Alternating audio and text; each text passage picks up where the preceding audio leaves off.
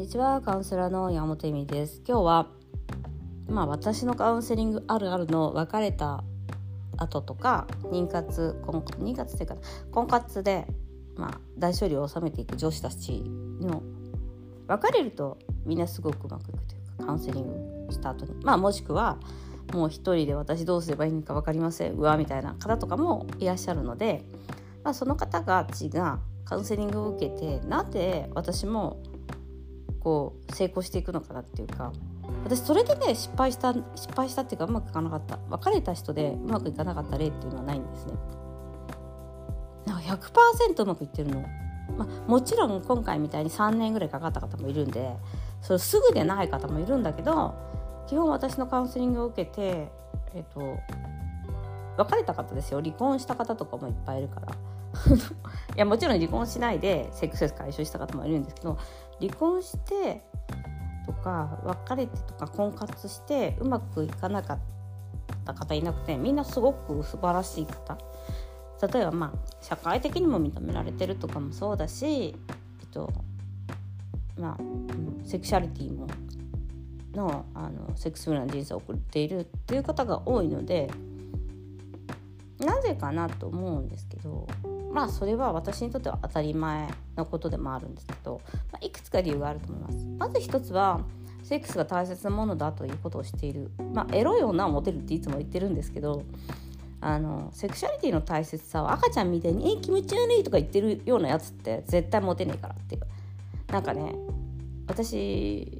話しませんあのみんなにでもねちょっとねアダム徳永先生の話とかすると「うえこれ何それ気持ち悪い」とか言ってる方ってマジモテないから。ていうかねあ違うとこでねつまずいてる。なんか男と女の中はセックスだけじゃないよねみたいな人はねもうねマジでねあの追放じゃないけどまああの女性としては魅力は少ないよね。そういう女性を好きな男性を好きになってほしい、えーとやっぱ魅力的じゃないですか。その女性の性欲を受け取れ受け止められる男性というか。なのでまずそこで私はあの性欲があってエロい女性なんだっていうことを自覚しなきゃいけないんですよ。ある意味大人になんなきゃいけないわけ。なんかあのオーガズムを与えてもらってとか体をあの開発してもらってみたいなことを言ってる場合じゃないのよ、ね、あやっぱ私セックス好きだわみたいな感じになるわけじゃない？だからそこでなんか、うんまあ、自己責任。あのエロの自己責任みたいになってくるので、まあ、そりゃモテるよねって話なんですね。まあいい男にねあのまあエロのそういう女性を受け止められる男性ってめっちゃいい男ですから。はい、だからなのでまずいい男にモテるようになるもちろんダメンズを手に入れちゃうこともあるけど大体まあちゃんとそこを自分で自覚していれば相手からもそういうことを自覚される。2つ目はやっぱりセックスとかで苦労した方って、ま、はっきり言ってめっちゃ成長するんですよ。だってもうあの成長女性としての成熟度って多分100倍ぐらい上がると思う。人間としてのっていうかなんかその優しさとかもそうだし切符の良さっていうかだってしょうがないじゃんみたいなところがあるじゃないですかやっぱり。そのえその男のプライドとかそのうんそういうもの全てに対してそれだけ悩んでそれだけそれを乗り越えて、まあ、自分の非も認めつつなんかやっぱりさその「えやっぱり好きだし」とか言ってられないわけじゃないですか。なんかそういう意味でなんか愛があればどうにかなるんですみたいななんか性善説じゃないけどよくわかんない理論を持ってくる女性とかも多いんですよ。やっぱり彼は私のこと好きだしとか好きになってくれてるしとかもそうだしなんか愛さえあれば性善説みたいなのをバッサリ切られるわけですよ。セックスレスってだって自分の性欲を満たしてくれない男を本当に愛していけるのかみたいな、まあ、結構厳しいシュールな世界を入っていくのでもちろんその男性たちを許すっていう作業もやっています。立たない男たちを許す。っていう作業もやりつつの女性性だから、まあ、それはかなり女としての価値というか何て言うんでしょうね。人間としての価値は上がるよね。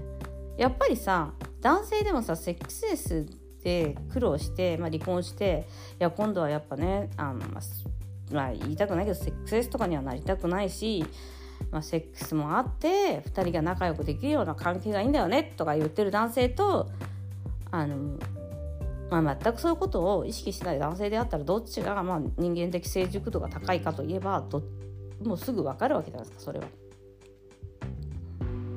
やっぱりセックスはその他人に共有できるものではないしねっていうなのでうんそういう意味ではねあのいいんじゃないかなと思います。あのいいんじゃないかなっていう言い方はあれだけど、まあ、そのセックステストを乗り越えた上でのそのそれを認めて自分が認自分の非を認めた上での別れなのでやっぱりそこはまあブレネブラさんのそのブルネラビリティっていう自分の弱さを認めて前に進めてるっていうことはかなり人間的にはあのなて言うのかな大人になったざるを得ないんですよね。私が正しいとかだけを言ってられないっていうかなんか赤ちゃんみたいな人ってなんかやっぱ私が正しい私が正しいになっちゃってるねそのうん。承認欲求とかもそうだけど私が正しいから私見てよみたいなのはなん。か私こん。なに正しいん。だしみたいのはやっぱ一度手放す必要があるのでやっぱりそのセックスを乗り越えた方とかレスじゃなかったとしてもそうやってイナザードを見ていくっていう方はそこがかなり大人なん。じゃないかなと思います。シビアになるっていうかだからすごいなん。ていうか人間的成熟度はなんか赤ちゃんみたいじゃなくなりますね。はっきり言って。そこはね、うん、あとはまあやっぱりうん。見てて思うのがあのもう一つその3つ目のなぜ結婚活とかで、えーと、成功していくかって自分が選ばれる立場ではなく選ぶ立場に行けるんだよということをしつこく言います。しつこくそれは教えここでも言ってるはず。あなたは選べるんだよっていう。それはもうもうなんか選べる立場でいるっていうのは選ばれる立場とは全く違うからあのこうこうこういう人がいいですとかこうこうこうなりたいですっていう。そのインナーカリスの話にちょっとつながるんですけどその自分が何をしたいかどうしたいかどういう男性とどういう人生を送りたいかそれに当てはまらない人は嫌っていうそれにあの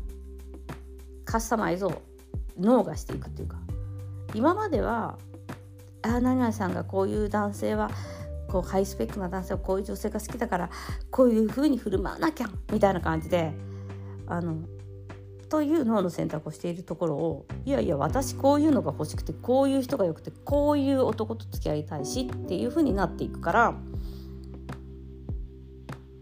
なんかそこのやっぱ自分が選べる自分が自分の人生を作れる権利があるっていうことをまあ少なからずとも信じ始めるというか作り始めると本当にそこは面白いことにうまくいくよね。今までは選ばれる立場であったことを選ぶ立場に行くっていう。なんかそれを言うとさすごい強気って感じなんだけど違うんですよ自分のその自己責任を取るっていうことなんですよ。だから選自分が選んだ人だからそこは。また失敗してもいいでもそれをやっぱ赤ちゃんの人ってイナチャードの人って「え親が言ったからそうしたのに」みたいなさ。なんか知んないよそんなのみたいな自分が選んだ上でそれが美味しくなかったとしてもしょうがない。それで自己責任はそこだよね。だからだからこそ自分は選ばなきゃいけないし、えっと、自分の選択を信じていかなきゃいけない。だけどまああのいつまでたってもその他人のせいにしてる人っていうのは、うん、まあねっていう話ですね。なのでそこは選択的に自分女性になっていてまあ、そっちの方が素晴らしい男性と出会いやすいよね。なのでそこはすごいあるかなと思いますね。うん、ということで今日もご視聴ありがとうございました。